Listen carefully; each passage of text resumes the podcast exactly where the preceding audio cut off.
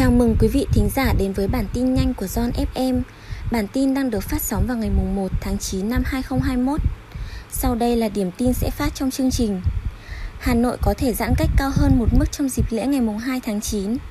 Cuộc sống những sinh viên mắc kẹt ở Hà Nội vì dịch Covid-19, nhớ quê nhà nhưng chuẩn bị tâm lý nếu tiếp tục giãn cách. Muôn kiểu lừa đảo qua mạng thời dịch bệnh Covid-19, giả làm người quen, tạo shop ảo, xử lý nghiêm việc lợi dụng dịch bệnh Covid-19 để tăng giá thuốc. Cộng đồng mạng xúc động với ca khúc lan tỏa năng lượng màu hồng, tiếp thêm sức mạnh cho triệu trái tim.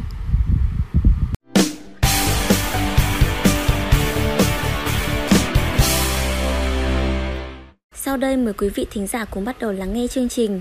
Mở đầu là việc siết chặt giãn cách trong dịp nghỉ lễ ngày 2 tháng 9. Hà Nội có thể giãn cách cao hơn một mức trong dịp nghỉ lễ 2 tháng 9.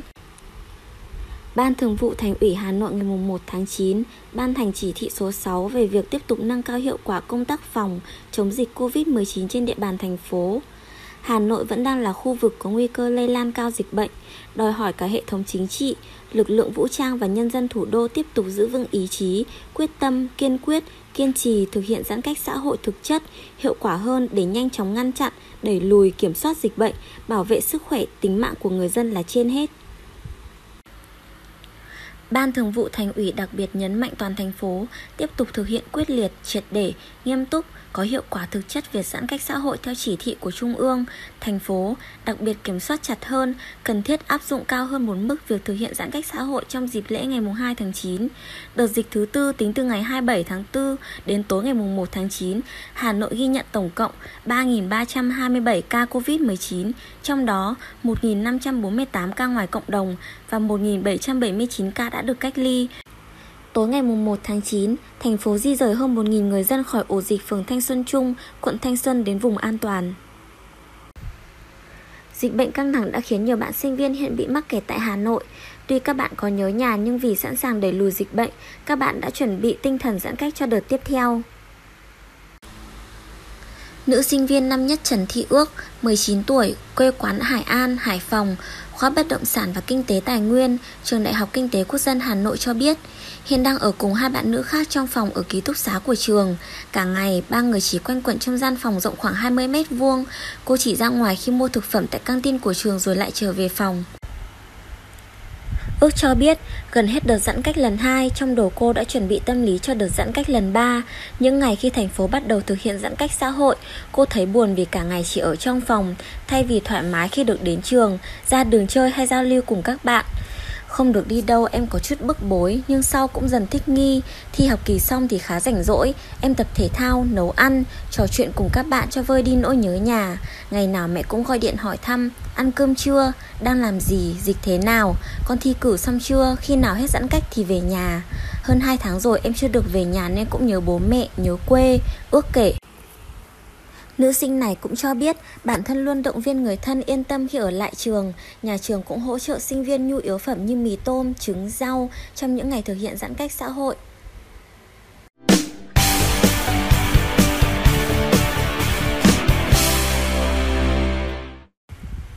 Tin tiếp theo, lợi dụng tình hình dịch bệnh Covid phức tạp đã xuất hiện rất nhiều đối tượng sử dụng các chiêu trò lừa đảo người dân muôn kiểu lừa đảo qua mạng thời dịch bệnh Covid-19, giả làm người quen, tạo shop ảo.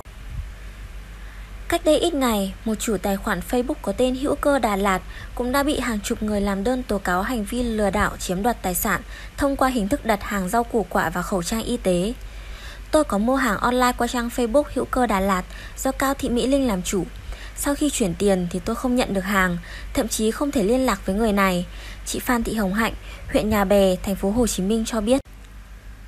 Chỉ tính riêng địa bàn tỉnh Bà Rịa Vũng Tàu, từ đầu năm nay đã có đến 39 vụ lừa đảo qua không gian mạng mà công an nắm được. Thượng tá Đinh Xuân Minh, trưởng phòng an ninh mạng và phòng chống tội phạm công nghệ cao, công an tỉnh Bà Rịa Vũng Tàu cho biết, các đối tượng sử dụng chiếm đoạt quyền quản trị, hack tài khoản của các nạn nhân, sau đó tìm bạn bè được kết bạn trên các trang cá nhân của nạn nhân rồi thông báo để lừa mượn vay tiền hoặc đối tượng chào bán hàng hóa trên website bán hàng để lừa đã gây thiệt hại hàng chục tỷ đồng tại Bà Rịa Vũng Tàu từ đầu năm đến nay.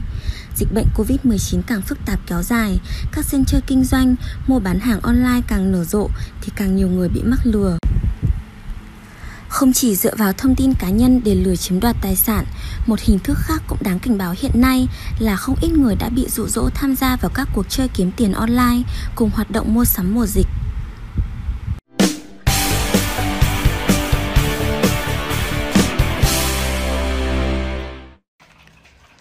Sợ lấy nghiêm việc lợi dụng dịch bệnh Covid-19 để tăng giá thuốc. Theo Bộ Y tế, thời gian qua, các doanh nghiệp sản xuất, nhập khẩu, kinh doanh thuốc đã tích cực tham gia và có nhiều đóng góp tích cực hỗ trợ cho cộng đồng, cung cấp kịp thời thuốc phục vụ cho công tác phòng chống dịch Covid-19. Tuy nhiên, một số tổ chức, cá nhân đã kinh doanh thuốc không rõ nguồn gốc, thuốc giả, thông tin quảng cáo thuốc không đúng quy định, quảng cáo quá công dụng của thuốc, tăng giá thuốc bất hợp lý nhằm trục lợi. Cục Quản lý Dược đề nghị Sở Y tế các tỉnh, thành phố trực thuộc Trung ương tăng cường công tác thanh tra, kiểm tra việc thực hiện quy định của pháp luật trong sản xuất, kinh doanh, thông tin, quảng cáo các thuốc dùng trong phòng chống Covid-19. Các trường hợp vi phạm cần được xử lý nghiêm. Khi phát hiện hành vi vi phạm có dấu hiệu hình sự, các đơn vị phải kịp thời lập hồ sơ chuyển cho cơ quan có thẩm quyền để xử lý theo quy định các doanh nghiệp sản xuất kinh doanh thuốc cần tích cực phối hợp các cơ quan chức năng trong hoạt động thanh kiểm tra khi được yêu cầu. Âm nhạc là thứ thuốc chữa lành diệu kỳ cho mỗi tâm hồn của chúng ta, nhất là vào tình hình dịch bệnh căng thẳng như hiện nay. Cộng đồng mạng xúc động với ca khúc lan tỏa năng lượng màu hồng, tiếp theo sức mạnh cho triệu trái tim. Vừa qua mv không sao mà việt nam ơi đã được ra mắt với sự thể hiện của các nghệ sĩ đình đám như là Trấn Thành, Đông Nhi, Ami, Suboy, vân vân thu hút nhiều chú ý từ cộng đồng bởi thông điệp vô cùng ý nghĩa. Không sao mà Việt Nam ơi là một sáng tác được làm mới lại từ ca khúc gốc nổi tiếng quê hương Việt Nam, một sản phẩm từng được rapper Suboy Anh Khai hợp tác ra mắt vào năm 2010 vẫn là những thanh âm quen thuộc của ca khúc khi xưa nhưng ca sĩ Anh Khang đã viết lại lyrics hoàn toàn mới để truyền tải năng lượng tích cực và tinh thần lạc quan đến với tất cả mọi người trong cuộc chiến chống dịch.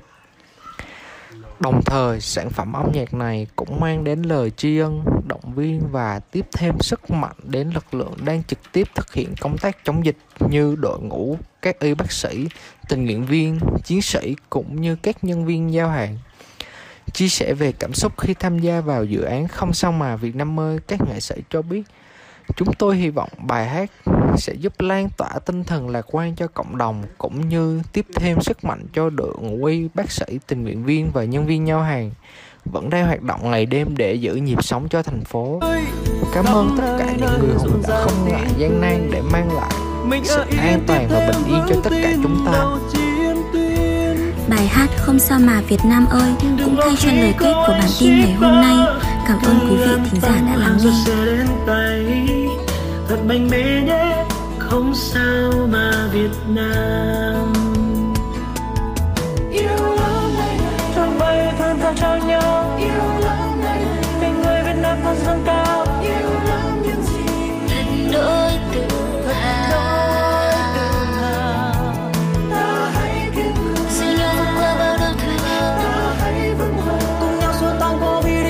thật mạnh mẽ nhé không sao mà việt nam.